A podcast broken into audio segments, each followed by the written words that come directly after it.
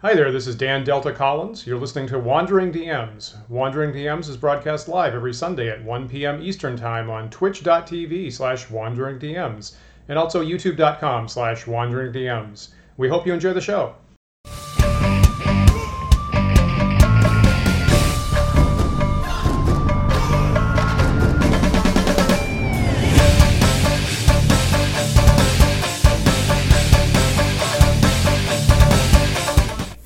Everyone. Welcome to Wandering DMs. I'm Paul. And I'm Dan, and on this episode of Wandering DMs, we're going to be talking about using procedural content generators in your fantasy gaming. How much time can this save you as a DM, and what are your favorite go to products and tools for content mm-hmm. generators? That and more today on Wandering DMs. So, so Dan, this comes up right out of our post-show chat, right, which we've talked about for a bit. Uh, Yes. That patrons of this show on Patreon.com uh, have access to our Discord channel, and after the show on Sundays, you and I get on there. and We do a little video chat with whoever's around from about uh, two to three p.m. on a Sunday afternoon. So, uh, thank you to our patrons for inspiring this discussion. Uh, we got a lot of fruitful stuff talked about last week, and enough for us to say, yeah, let's just do an episode on this. And um, and for anyone who watching now uh, was maybe thinking that sounds like super fun, I want to get in on that. Uh, maybe come check out our Patreon at patreon.com/slash wandering DMs. Yeah, what a great conversation we had last Sunday. It was like just incredibly valuable. And then it continued on our Discord server and chat. And all kinds of suggestions that, that I personally didn't know about yet. Uh, and so for at least a couple days this week, I was digging into stuff like, oh my God, that's amazing. This is amazing. Why didn't I know about this? So just wonderful, wonderful suggestions from our patrons. And um, uh, Awesome. I'm looking forward to more of that today, Yeah, actually. great. So what we're talking about here is any kind of tool, software, books, etc., something that gives you some random or procedural way of building content for your D&D game, right? Yeah, Awesome. yeah. Awesome. And of course, as math and computing guys, and you know, again, Paul and I met in the software industry. We are super big on these kinds of uh, tools. And when we get to the software stuff, I'll also say, you know, probably for many of us starting programming, it's also how we got into programming in the first place. Because the first program I ever worked on was a little D and D character generator many, many, many years ago. And that's probably also the last program I was working on a couple days ago. So the, so, go. the, so the work continues. Yeah. Um, and it's a great way to get into it. And, and sometimes there's also really interesting uh, mathematical ideas as well. Uh, shout out, of course, we're doing this episode the day before Tau Day 2021. So I got my uh, got my Tau Day T-shirt on here, and uh, just uh, some software that I need to fix now that I showed that. so, uh, so all kinds of interesting stuff here about content generators. awesome. Um, where should we start, Paul? Well, why don't we start with what's in the actual source books for uh, old school D and D, right? If you're running OD&D or basic D&D or first edition or whatever, what what what do you get out of the out of the box? You know, it's a really interesting question because arguably the, the whole construct of original D&D is itself a content generator for worlds and dungeons. Hmm. And a lot of what's in volume 3, which is the DM's book really, is content generators for contents and random encounters, which are really stocking tables. You know, really, it's not, not just random encounters, also what's in the different rooms, and treasures, and wilderness encounters, and random castles, and a whole bunch of stuff like that. And so, um, if you look at uh, original D&D, I guess like volume 3, page 7, there you go. You've got at the, that top paragraph, that's exactly what I'm looking over here too, the top paragraph of, what is it, uh, uh, for every, you know, so you're supposed to start off, and at least for a couple tent pole rooms, set up like the major encounters and the major treasures. Maybe just like a couple per level. But after that, here it says for the rest of it, to save the DM time, uh, for every room, roll a die. If you get a one or a two, there's a monster there. Um, if there's a monster, then go to the random tables and see what monster it is. Um, if there is a monster, then roll another die to see if there's a treasure. Three and six is a treasure. If it's empty, then it's one in six for a treasure. And then you have that table there for the random treasures Yep. and on and on. Yep. So it doesn't I- give you a map, right? No, it but it doesn't does give you a give you contents. Right. I think it, you know, I'm looking here at page six, volume three, it says, uh, just because I think it's easy to gloss over this part of it, right? Before you get Yes, into that algorithm of how to do it, it says, Yes. um, uh, uh, I lost my spot. There it is. Um, it's a good idea to thoroughly place several of the most important treasures with or without monstrous guardians, and then switch to a random determination for the balance of the level. Yeah, I, I feel like that's one, possibly one of the most important lines in the entire book, such that I have it underlined and like a bunch Yeah. of stars around it. and I'm really glad, Paul, that you pointed that out. Yeah, yeah. I think a lot of folks miss that, and that's that's something you and I, when we were toying with um, generating a, a dungeon together, that's that's where we started, right? We said like let's Yes. let's come up with a theme, and then let's put a couple things that we just think are awesome that you know rooms in the map that jump out at us as important and we'll put those important stuff that like the adventure is just not complete without this and then use random generation to fill in the rest Right, right. And Um, you know, and even though you're using random content, it doesn't mean that you're you know handcuffed to that. Obviously, it can be ideas. And when I use that, I have some ideas and I move stuff around. And when you and I were doing something like that the other day, I was like, I'm going to toss out three options here. One, two, three. Here's the first three things that are happening. Which of these three things make us the happiest right now? there you go Um, and uh, yeah, Yeah, yeah, yeah, So a lot of a lot of content there. Um, if you're if you're a BX uh, guy like I am, uh, uh, you want to flip open to B52, which is basically uh, section E here, stock the dungeon. Uh, same same rules, same rules as what was in OED uh, or OD&D, but um, you know instead of like a big block of paragraph, it's kind of split out a little. I think a little easier to read. Um, you know, but it's the same basic algorithm, right? It's the same basic. Rolling a d6 to determine what's in there. Is it a monster? Is it a treasure? Something special? Empty? Um, yeah, yeah.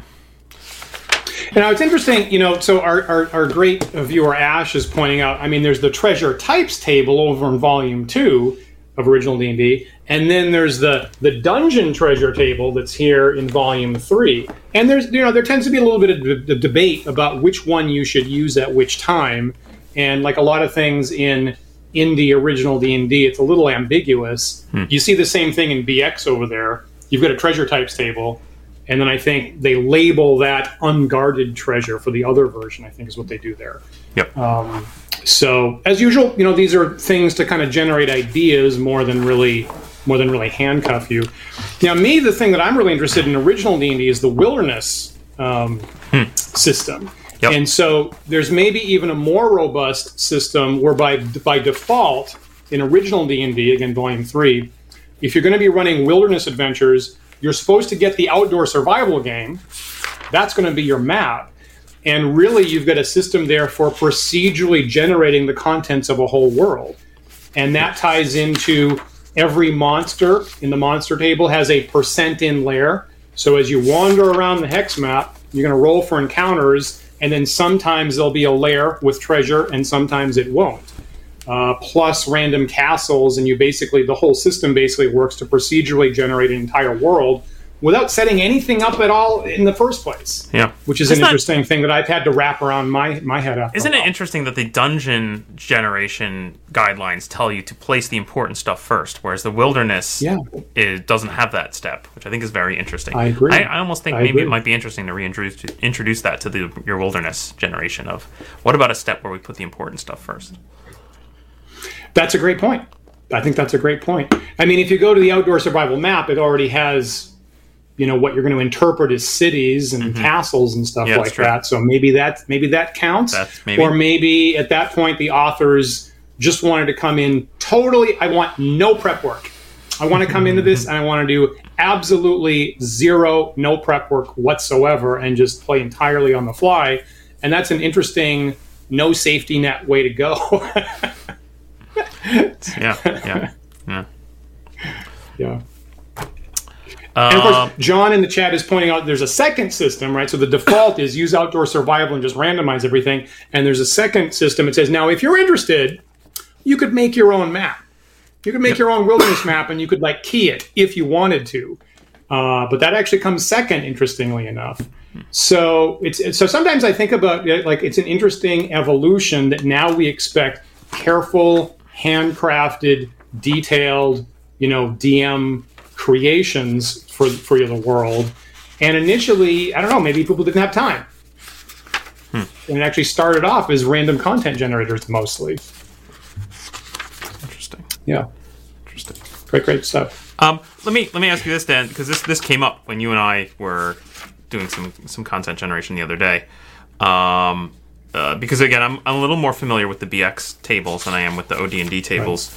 Um, your first roll is a D6 roll, and really have four options of what's going to be in any given room: a monster, Right. a trap, empty, or special.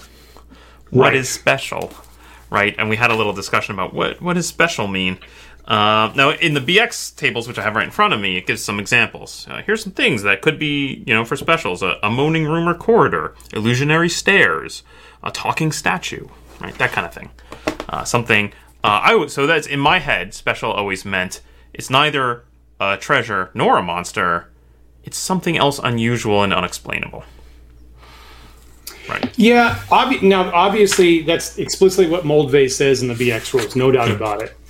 To my thinking, it's that's a tran- that's a transformation of what you read in original D and D Volume Three. Of it's a good idea to thoughtfully place several of the most important treasures.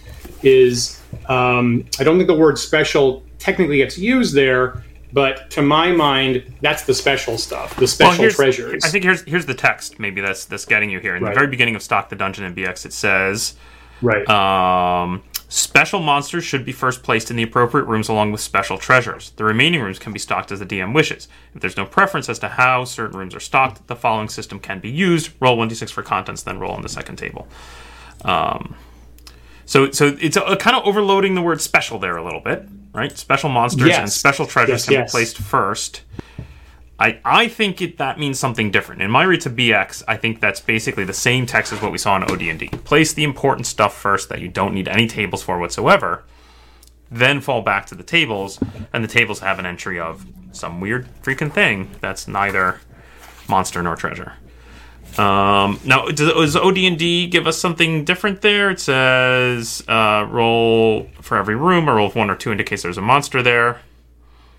Um, roll again indicates whether or not there's treasure there. So this whole concept of a, a third choice of or a fourth choice of special is just not here, and the empty, I suppose, is just you didn't roll right, or you did roll. A one or two indicates a monster. Roll again. A one or three indicates treasure, and if both of those fail, then I guess empty. Right. Um, I think that, um, like, what you also don't see there is you don't see traps, right? So to begin with, just monster. Is there monster? Is there treasure? That's it. That's interesting. Um, and it, later on, you start to get additions of insertions of you also ought to have, uh, you know, traps and tricks in places. And so, for example, in the first supplement, Greyhawk at the back, there's, there starts to become a much longer list of what are called tricks and traps are considered one one particular set of content. Um, and so I think that like the list of things that you mentioned, Moldvay under special would a lot of us would count as tricks. And at least for Gygax initially, those were just like one single one single set of things, tricks and traps together.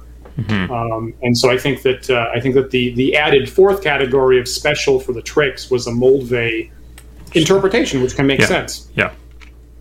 It's certainly the most challenging result I've found in actual practice. Exactly. When you're rolling Exactly. and you're just looking at uh, some graph paper and with boxes on it, and you come up with special, and you're like, oh, no, I gotta be creative. Oy, what am I supposed to do? I agree. Oh. For using Moldvay, that was always kind of the irritation that I'm going to the tables, I'm doing your, your content generation because I personally tapped out Yep. of the creative stuff. Yep. And then there's this item that, that forces me to come up with new novel stuff. And so again, when I, you know, later in my life, much later found OD&D and saw this, well, do the special stuff first and everything else is, is really on rails. It was a great relief to Yeah. me. Yeah. So at least that's the interpretation I'm sticking with because it's worked for me. Yeah. And if, if something else works for you, go do that. Well, let's let's dig into some secondary things that I think are helpful. Um, the first thing that I jumped to actually to to add on to this, well, actually, maybe let me step back for a second. Let's begin by focusing on dungeons. Can we agree on that? We'll start with just dungeons and rooms and whatnot. We can expand out to to wilderness and world building and etc. Beyond that. they seem fairly important based on the name of the game, so that seems reasonable. But that's that's that's the way, right? That's and that's the way kind of BX presents it, right? In your basic set, you're in the dungeon. Only by expert are you getting out into the wilderness. Um, anyway, Okay, so let's assume you're stocking a dungeon. Uh, for me personally, uh, I tend not to draw my own maps. Right? I I usually uh, either just go onto the internet and find a map because there's so many good artists making maps right now. It's just super easy to find a map that you can just grab and stock. Um, or possibly I might use geomorphs, and there's another tool, uh, a sort of semi-random content generation of geomorphs. Um, to, to which end, I actually uh, even wrote some software myself for laying out geomorphs uh, graphically and, and, and, producing a final image of a map. Um, so that's what I do. I don't know. What about you, Dan? Are you drawing your maps? I so that that right that it's an interesting thing that original D and D gives you content fillers, but doesn't give you a, a, way to generate a map if you're not creative. Uh, it's interesting because I honestly, you know, so obviously we all know Dyson Logos, who has basically revolutionized old school mapping, and he's most of us look to him as the um, uh, the, the the chief, you know, map leader nowadays. I tend to not want to use a map that other people are already using. Hmm. So maybe I'm shy about that. So I tend to do want to have a map that nobody else has ever seen. Um, and so I do tend to shy away from Dyson's really great content. I, maybe now he has a, he has a section of maps that are free for um, uh, commercial use. You know, through, that were produced through his Patreon. Um, have they been used for other things? Yeah, probably. I just feel like there's so much out there. The content, the qual, or the uh, quantity is so high that your chances of overlap in any significant way are minimal. Like certainly, I'm not worried about my players coming in and being like, "Oh, I know this map. I played it, you know, with this other DM on this other day." I'm like, I I've yet to see that happen realistically. Well, let me yeah. let me one up you on that because yeah. I saw I saw a post by uh, Dyson where he was playing with another DM and they went all through their dungeon and he was mapping and they were halfway through the dungeon before it dawned on him that it was his own creation. his own creation. right, so he presents something that he can't even recognize even he when he's playing in one of his own things. So you're certainly that's a, it's a persuasive argument. yeah, yeah. Now that said, uh, so Dyson has also produced a set of geomorphs, which you can find on his website. Uh, this here is my tool that I was talking about. So I wrote a little bit of software that just allows you to load up geomorph images and slap them together and impose a grid and, and export it. Uh, you can find this on my website, paulsgameblog.com. Uh, this this software is maybe getting a little long in the tooth at this point, so hopefully it will run on your machine. But uh, I know certainly with very recent versions of OS X, it's had some problems. Um, anyway, uh, so I, have I've certainly sometimes used that. Even then, I'm still going in and hand tuning it. Probably, I export the image and then I open it up in in GIMP or Photoshop or whatever and touch it up. You know, remove some of the weird passages that go nowhere, put some numbers on it, that kind of stuff. Um, so it's not 100%, but uh, I do that. I, I may do that with if I just download a, a, a map in whole from Dyson or whoever, because Dyson produces great stuff but there's a lot of other map makers out there also producing great stuff. So I don't want to just totally focus on him. Um, totally. But then usually I need to do something, put the numbers on or whatever, fix up the grid, something. So it's not uncommon. Um, anyway, that's so that's usually my starting point. Okay, I have a map, bunch of rooms, numbers on the rooms. Now what? Now what? that's a great tool by Paul. I gotta say, should, people should check that out because it's a, it's a really handy tool, as a matter of fact. Um, uh, now, but before we talk, before yeah. we before we move on from that, I'll say you know, so it's interesting that you know, original D and D didn't have any like specific rules for making a dungeon, and that was like among the first things they had to fix. So if you look at uh, the very first issue of what became Dragon Magazine, so actually Tactical Studies Rules number one. Mm-hmm. Among the things, and I have an image there. It's like number zero or something like that, or one, I guess. Um, it's got some tables there with. Um, you always tell me the number, Dan, and I can't actually see the file names, so you have to right, be more I'm so sorry about that. Yeah, yeah. I'm so sorry about that. Um, it, look uh, like? It has a little. It's mostly tables and a little picture on the bottom right. Cool. Uh, so maybe this one. There we go. Exactly. Thank you so much. Uh-huh. So the very first issue of Tactical Studies Rules magazine had, uh, by Gygax, had a system for generating randomly a dungeon and uh, uh, you know it, it, got translated into the uh, the AD and D DM's guide later on. Our, our friend Ash was pointing out that there is a special. So Gygax did put in one special. It's not on this page right now, but there is a one in twenty chance of a special that turns into some kind of tricky thing. Uh, so good good catch on that, Ash. And the interesting thing is this generation tool came under the title of solo dungeon play for D&D. Interesting. Um, so, right, and it said now you, we already can play solo wilderness games with the outdoor survival map. That's all provided for you in OD&D. Yeah. But what we don't have is solo dungeons. So here's this, and as as Paul and I know very well, this is still, you know, particularly in the pandemic year, a, a really hot desire. And Paul made a wonderful video um, about how to play solo D and D today, and it is our current significantly most viewed video on the Wandering DMs channel, actually. Yeah. So this has been a real hot desire from day one right up to now in our experience. We also did a series of videos where you and I together played some of those solo modules. Um, those you can find those uh, playlists of those on our on our YouTube channel as well. Um, yeah, but that's that's not what we're focusing on here, right? We we could talk about solo play again at some point if you want, but Oh, totally. but the gist of what we're trying to get at here is how to how to build content and build it quickly. Um, in fact, maybe now is a good time to talk about uh, uh, upcoming uh, on Wandering DMs. Uh, you know, in the future, uh, we will be doing an episode uh, in our normal slot here, where instead of us uh, just gabbing along and, and instead of us having a special guest, Dan and I are going to build a dungeon together. Live. Live, live. No safety net. we tried it once. We think we can fit it in the hour. So we're gonna. So look for that coming up soon. I don't. I don't. We don't have a date for that yet, do we, Dan? we don't. We Okay, probably at least late July or something like Yeah. that. So keep keep an eye on here, and, and we will uh, we will be rolling out more information about that, and and using some of the tools that we're talking about here. So Literally rolling out more information. um, the next tool I'd like to talk about, like the first thing I reach for when I've, I've got a map, I've got tables of monsters and treasures and stuff, but I still feel like this is going to give me a dungeon that kind of lacks coherence. Is my problem with that? Like oftentimes you just, you know, I- I want to do that first step of like the couple important encounters, but to do that, I have to have some idea of what the heck this place is. What is this dungeon? What is its purpose? Who's the main villain that lives there? You know, what's why did the why did the players care? Right? Is what I'm looking for. Um, so for that, uh, I jump to oh, trying to get it up here. There we go. Matt Finch's Tome of Adventure Design. I actually have this. I have a much older copy of this, which was broken into volumes called the Adventure Design Desk Book. Um, I have volumes one and two. I think there were actually four volumes of this, which then eventually got uh, condensed into this single book of the Tome of Adventure Design. Um, but this is great stuff. I, you know, uh, funny story. The reason I have this is because I won the first volume in uh, the one-page dungeon contest 2010. oh wow. I, I, I got uh, this. That was my prize. I made uh, in I can't even remember. I got uh, some category something or other mention for one of my dungeons, and so I got this as a prize. Best prize ever.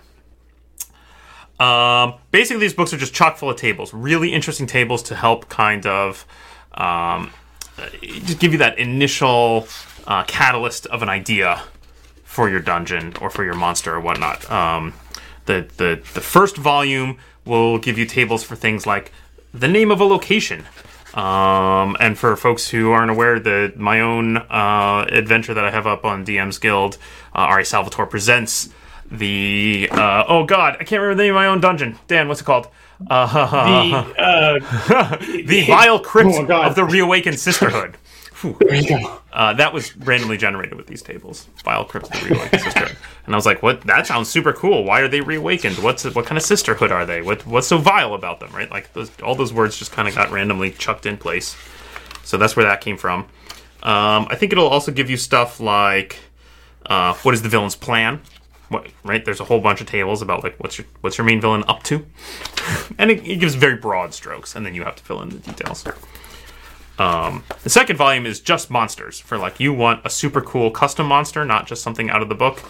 It'll you know gives you top level tables where you're looking at things like beasts or constructs or humanoids or extraplanar creatures, and you can drill down into table after table, and it adds extra weird, unusual qualities to your to your to your main villain. I use it for my main. I suppose you could use this for any kind of monster design, but I always use that for my main villain because I feel like I want my main villain to be a little extra, a little something more than just, uh, you know, bog standard monster out of the out of the book. Great, great.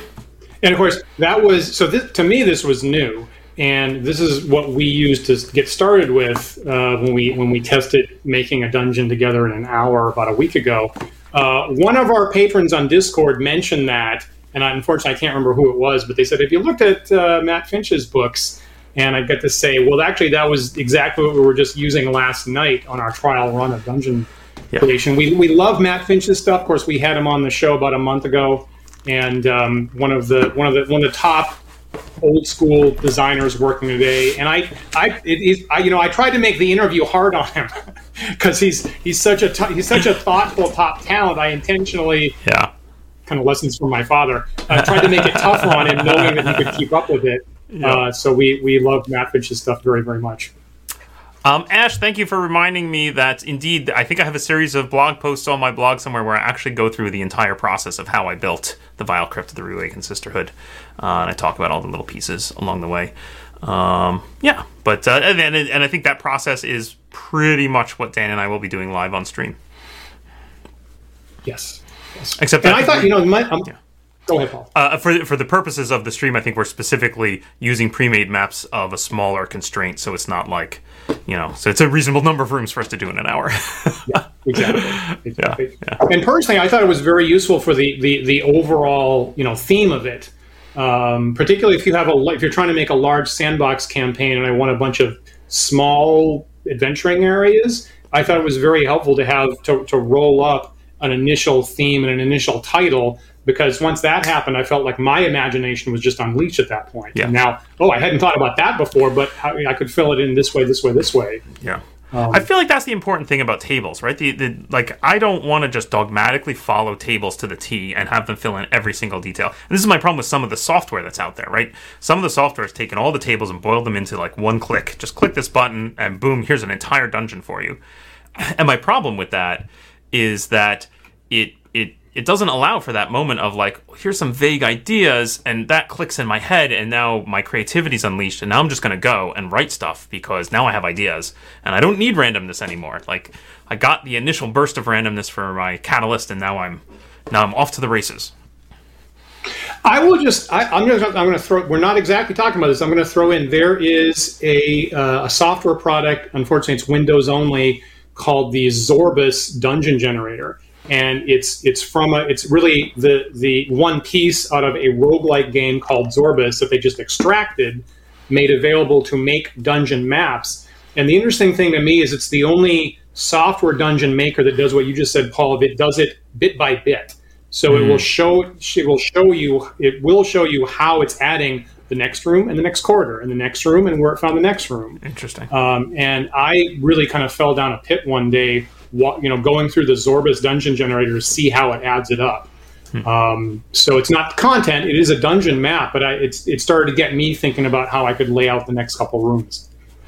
cool. Cool. What other things have you used, Paul, for content production um, for for dungeons? Uh, for dungeons specifically, well, let's see.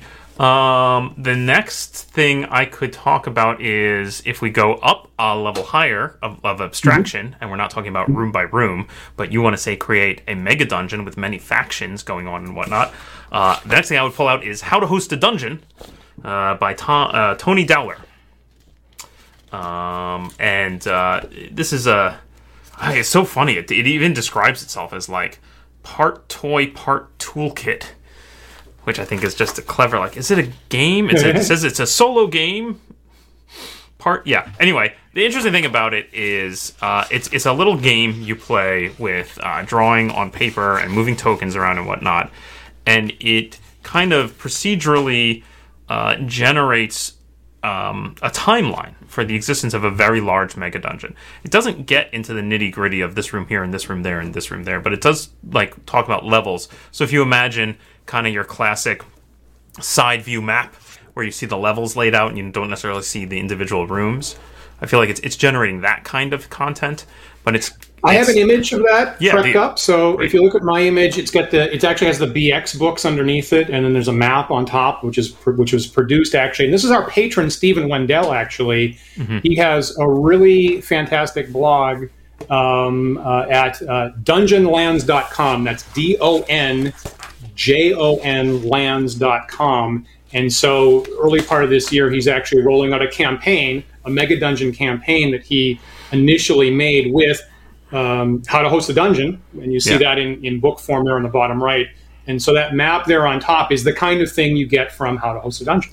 this it, it follows an algorithm that's similar to if anyone remembers really old programming exercises like the life system that would just generate sort of um, just sort of evolution, right? So that's that's how this works. Is you start with like a couple caves, and then evolutionarily you step through um, uh, years and eons. It kind of breaks it down into specific like major sections of time: the primordial age, the age of civilization, etc. And each step it adds. Okay, now all, all this stuff happens, and then you advance year by year, and you say, okay, well the, the the goblins down in this cave have bred and produced a bunch more, and they need more space, so they're expanding out here, and they dig a new cave, and etc. Um, and there's some some dice rolling and some token moving and, and whatnot. But it, it generates some pretty cool stuff. My one suggestion for using this is it says right at the beginning it is a solo game. I highly recommend not playing it as a solo game, but rather play it with one other person, uh, or at least one other person the nice thing about that is one, you can kind of split the roles. One person mans the tables, the other person has the map and is doing the drawing. And the other thing is, it, just something about having another brain there, I think, really helps because when one person gets stuck, the other person often can then jump in and, and throw a monkey wrench into the system or an interpretation of what happened and say, oh, well, maybe it's because, you know, maybe these dwarves uh, uh, have a specific uh, burial rite, and that's why they dug this cave, and and just boom, suddenly, you know, there's a whole lot of more cool stuff happening. No, I agree. You know, I, I've found as a general rule, like my, like for creative writing, two people tend to work kind of magically. Like Yeah. I've had my best experiences with creative writing with with with two people that work really well together. Um, and I think that's that's basically the same thing that you're talking about. There is it between between the two of you. It's, it's snappy. It's not like writing by committee, um, and you wind up producing something that neither one of you would have done on your own. And It's like there's sort of a magical, extra creative person in the world all of a sudden. Excellent, excellent. Yeah, so this is this is really nice, nice tool. Uh, again, it, it at the end of this, you have a big side view map and a whole lot of ideas for the different factions and what lives under there and where the castle is and et cetera, et cetera, how you get in. But then you would then have to go and map level. If you were going to actually use it for D and D, you would then have to go and map independent levels and and fill them, etc. You'd have to do that extra step. Right. Right. I see you suggest in the chat to use Inspiration Pad Pro. Have you used that in the past? Paul? I, I use it all the time. Actually, that's a it's a great it's a great app. Um, it's it's really nice ultimately for just um, you know anything that you would have on a table if you just want it as a as a quick click of a button. Uh, the interesting thing is I have it as a as the mobile app on my phone. Um, so oftentimes I'll make, especially when it's when it's very deep tables where there's a lot of like sub tables and filling in of blanks. Uh, really nice for that. You can translate all that into your your Inspiration Pad Pro table. Uh, I even went went so far as to make an entire NPC generator uh, uh, out of tables for it, and it just click a button. Here's a whole bunch of potential hirings hirelings for your OD&D game. Um, but I use that a lot. I use that for names, for treasures, uh, you know, anything that I would have used a, a book and some dice for in the past. I think is uh, uh, useful. Yeah, yeah, it's a good tool. Super nice. Super nice. I think if you are a reader of my blog, there's probably some some tables that I've generated that are up there, uh, including Dan, your and my favorite fantasy name generator, which I think is made by a guy named Chris Pound, if I'm remembering correctly. Right. Yeah. Right. Yeah, I think Right, we right. accidentally discovered one day that we were both using the same set of tables because we both loved it so much. Uh, I was actually in contact with him and um, got permission to redistribute hi- those tables as an Inspiration Pad Pro uh, files. So I think you can find those on my blog. I remember that. I remember that. So it seems like we're sliding into talking about software.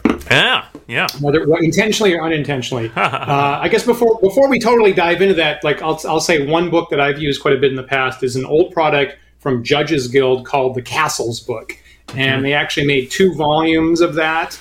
And uh, again, a major part of original D and D wilderness play was to have a whole bunch of kind of random castles in the wilderness that you were going to run into and probably have problems with.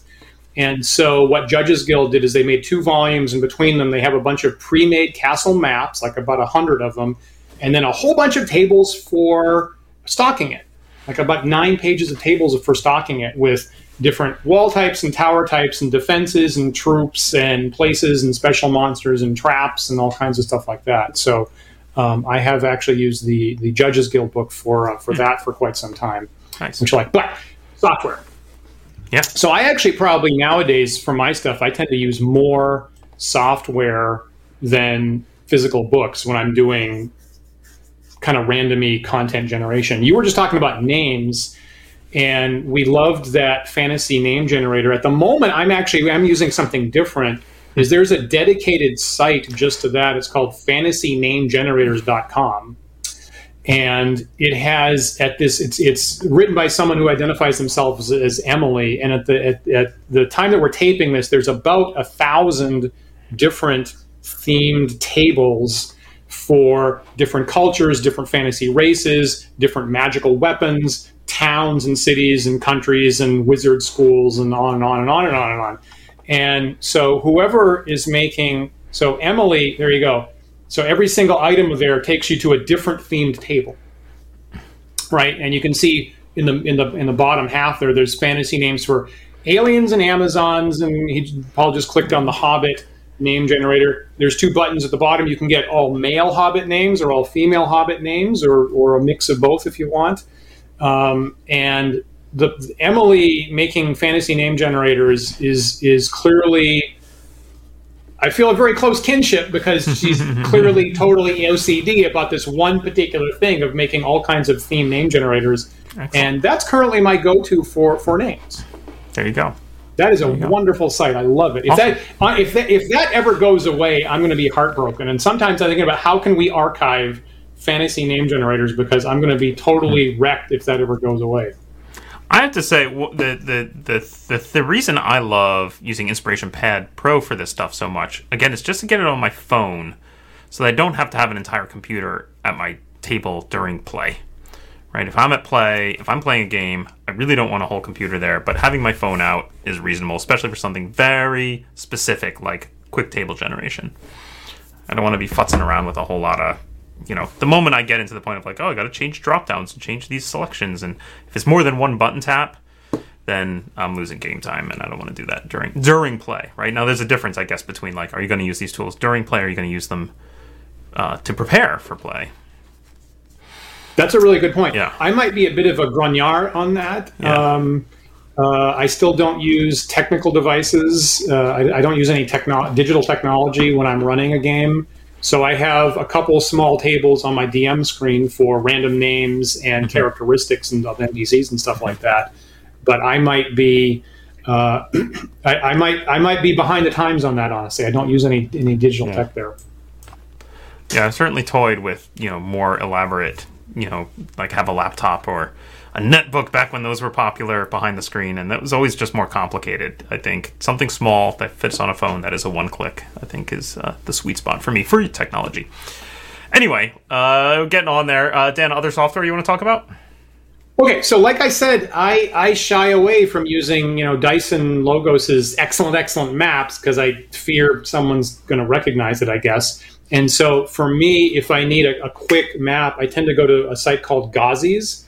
So it's gozzys.com, G O Z Z Y S.com. Great. And so uh, this has been around for a while, and it's it's online and it's free, obviously. And you can see on the screen here, he's got a random dungeon map creator, random cave map creator, and so it's the, it's that top one that I tend to use. Bunch of different um, uh, toolings or settings here. You can make a larger map or a smaller map, or more dense or less dense. Different image and color styles. And maybe if you just hit on the Start Now button, you'll see the kind of thing Yes. that gets spit out on Gozzy's there. Um, oh, okay. Sorry, they changed. Apparently, changed the got- interface got- a little bit. You got fooled there. I think you want one of Create these create map, map right, buttons. sorry, I did- Yeah, yeah. You got fooled by the ad. That right. Jeez. Sorry, Jeez. The ad is new. That wasn't there last time I visited. So uh, there's there's this style of map, and then I think there's also the wandering uh, the wandering line style, random room. I actually think I, I think I like the second one better actually. The random. Yeah, I tend to like Yeah. the second one a little bit better.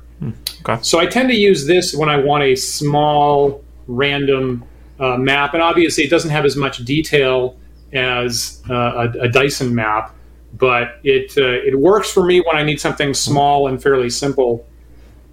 Nice. And again, this is once you once you make it, it is it is free for to use you to use commercially, I believe, as long as you keep a label on it. I'm sorry. I have Mm. to pick on that northernmost room that it is created in the center of this map. How on earth do you describe that map, that room to players when they come in? That's awful. Okay, okay. Look at that shape. Uh, okay, there's a there's a rectangular. There's, okay, you enter a rectangular shape. It's approximately 30 by 40, and there's an opening into a triangular southern part. Okay, yeah. Hmm? Okay. That Yeah, you don't like it? Okay, I Yeah, that. yeah. Well, I mean, it's not completely precise because there's this weird angled wall to the south just as you enter. Right. And yep. Okay. Anyway. Yeah. Ugh, no thanks. Okay, okay, that's good. That's fine. That's fine. Okay. It's a pencil sharpener shape. you enter a room shaped like a pencil Right. sharpener. Great. okay, now here's so here's a thing that I I, I hope will impress you more. So there's a person named uh, who goes by Watabou who makes generators for above ground stuff mostly. I think I think very recently he just added a one page dungeon generator. But the thing that I first discovered a couple of years back was Watabou's city generators. And so when you need a random city, he's got an online free procedural generator for cities. And uh, we're looking at one right now. This one happens to be by the seacoast. It's got ports. It's got a castle. Uh, this one doesn't have a wall around it. Got a whole bunch of um, um, I assume if I just hit buildings there. refresh here, it's going to give me something totally different. Let's let's give it a whirl. Correct. Or you right click and you can get a menu too. There. So now this one's surrounded by a wall. Yep, yep. But no Right? water. Doesn't Yep. have a coast. Yep. Exactly. Right. Uh, it shows different quadrants. Right. Has a little sector uh, a text there. All of that is adjustable by settings. You can remove the uh, the sector labels. You can add more. Um, you can you can ask for the, the city to be larger or smaller. You can demand a coastline or a river. And so I have been um, really, really um, impressed by that. You just hit new city there, Does you get a new warp? one. Does it? Oh, well, that's Yeah, and of course you can adjust it by hand, Wow, that's crazy. Okay, which is what Paul's doing right now. I've that's never not done what I that, to so do. just, Uh, where where do I get to the style? Right. uh, There we go. style. Yep. Nope. I was trying to figure out like how do I tell it I definitely do want a wall or don't want a wall, Dan. Uh, I think there's a sub menu under style. I believe. Oh, is there? Okay, Um, oops. there we go. Buildings, right? Elements? So, Under elements? Yeah, yeah. Oh, uh, mm, mm, hmm. Okay. Anyway, there's a lot of options. You and I aren't going to figure it out here live on Right. Yeah. Correct. I, Yeah, right. I haven't used no it time for that. weeks. That. And now the other thing, so that's not the only thing that Watabou has there, and um, uh, the site there is uh, Watabou W A T A B O U dot itch dot io, and he's got this city generator that he's been working on for years. Um, and the thing that he added in the last year is he has a small village generator, which is in the middle uh, of the screen right at the moment. Yep. And this is a tool that I've been looking for for years. Like I was asking on many forum sites because I feel like there's going to be way more villages in your world than cities. Hmm. Mm-hmm. So I mm-hmm. have I have a feeling that like as you're randomly wandering around the wilderness, you don't know where you're going. I feel like you're going to run into a whole lot of villages, and I wanted some way to procedurally generate that. And I think it was just in the last year that Watabou added this village generator, and you can just sit here and mash up as many random villages as you need, and they're smaller or larger, or rivers or not. Here's one Yeah. that's very small. Yeah. Right. Population 85. All again, all the, the color is adjustable. It can be in color. It can be with you know old school map icons. Uh, you can add change the names, add the names, all kinds of different adjustments there. And then um, we're looking at kind of the settings here for that. Right? Higher density, yep, lower density. yep. Want water, different types. You can here you're going to get a river. All kinds of neat Very stuff. nice. Nice stuff. And then if that's not enough for you, you know, you can see these export. Export is JSON Yep. Yep. uh, uh, files. And then he's got another tool that will take the exports from these tools and show you your villages and cities in 3D. 3D. You can, you can either, yeah, Crazy. yeah, go back to that main menu. Yeah. If you go back to his, his top menu, it's Oh, not here. menu. You got to go back to the top Okay, menu. It's a okay. separate tool, is what it is. Okay. Yep. Yep. And you see uh, a city viewer on the on the right, right there. Yeah. See that? So you can take one of those things, load Wow. it in here, That's- right, get a 3D something. view, either sky view, like eagle's eye view. You could walk through the uh, walk through the uh, the streets if you want to. And obviously, there's not a whole heck of a lot of detail there. If you go to the street view, there's there's no doors or windows or people or anything like that. But I feel like it might be kind of interesting to take like an eagle eye view and show your players that as a general layout to your city or village, huh? That's That pretty neat for a free Yeah. online tool, right? Yeah. Yeah.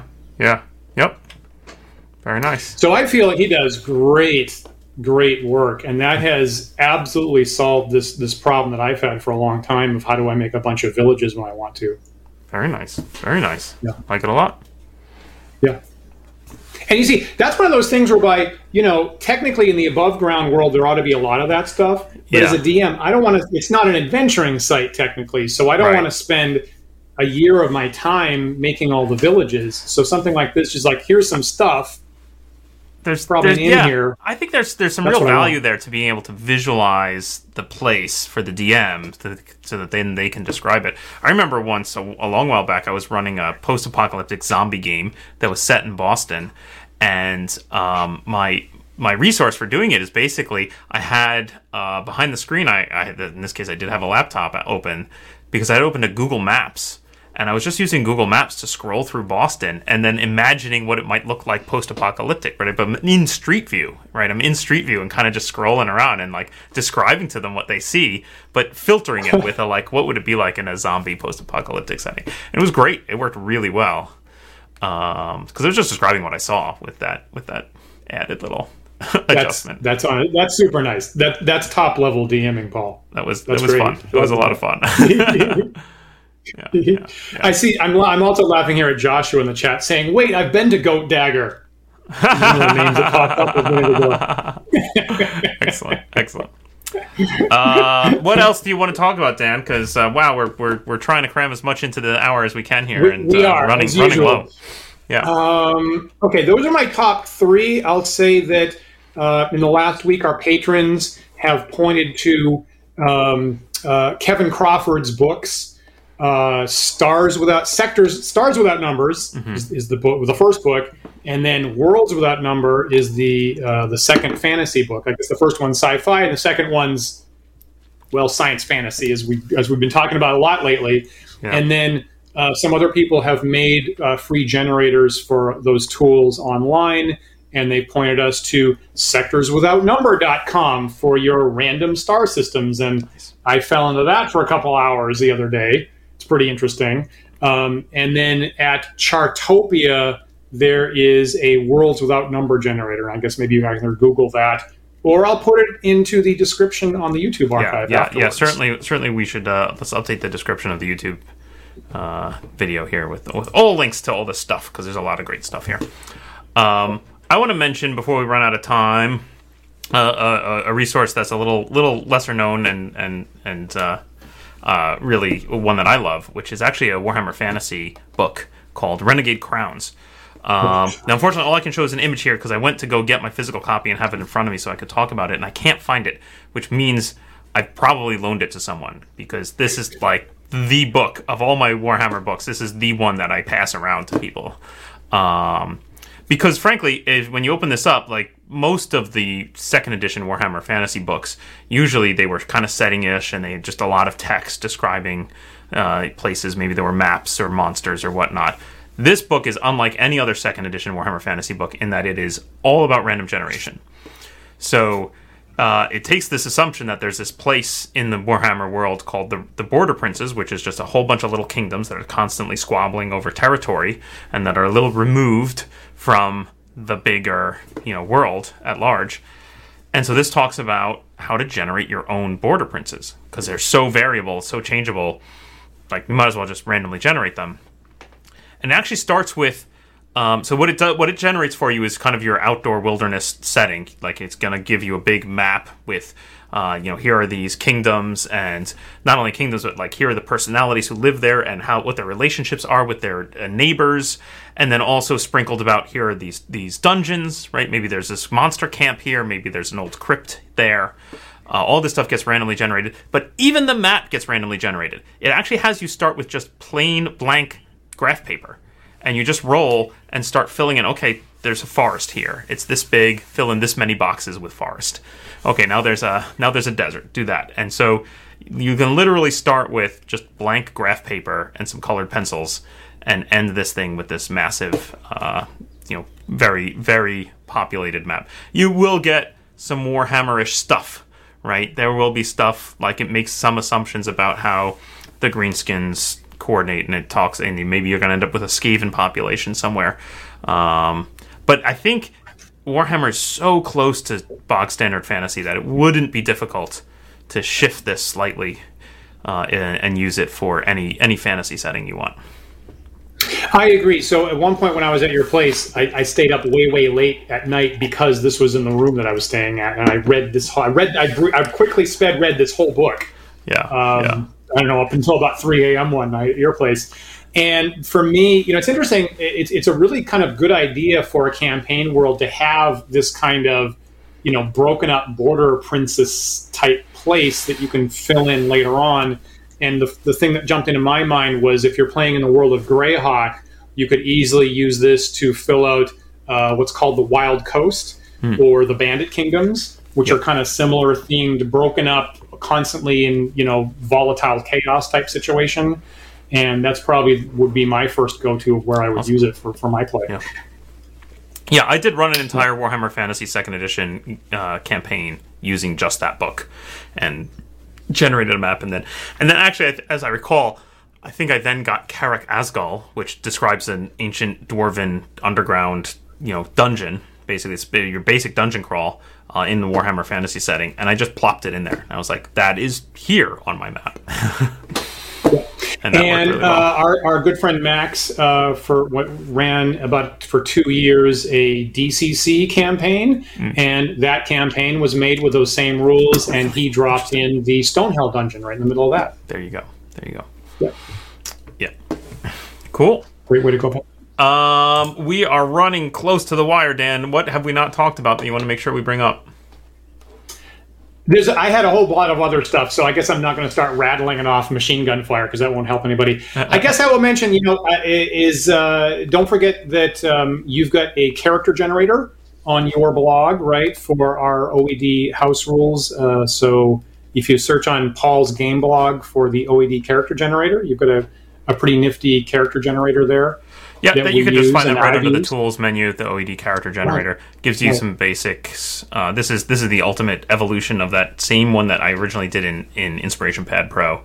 Yeah, and you just give it some options and it'll generate a quick stat block, or you can download the full character sheet, which gives you the full the full PDF printable PDF. And of course, when we say OED, we're talking about original edition Delta House rules, which is something that I, in coordinate, in part coordination with Paul, have written over a number of years and used for for our games in large part.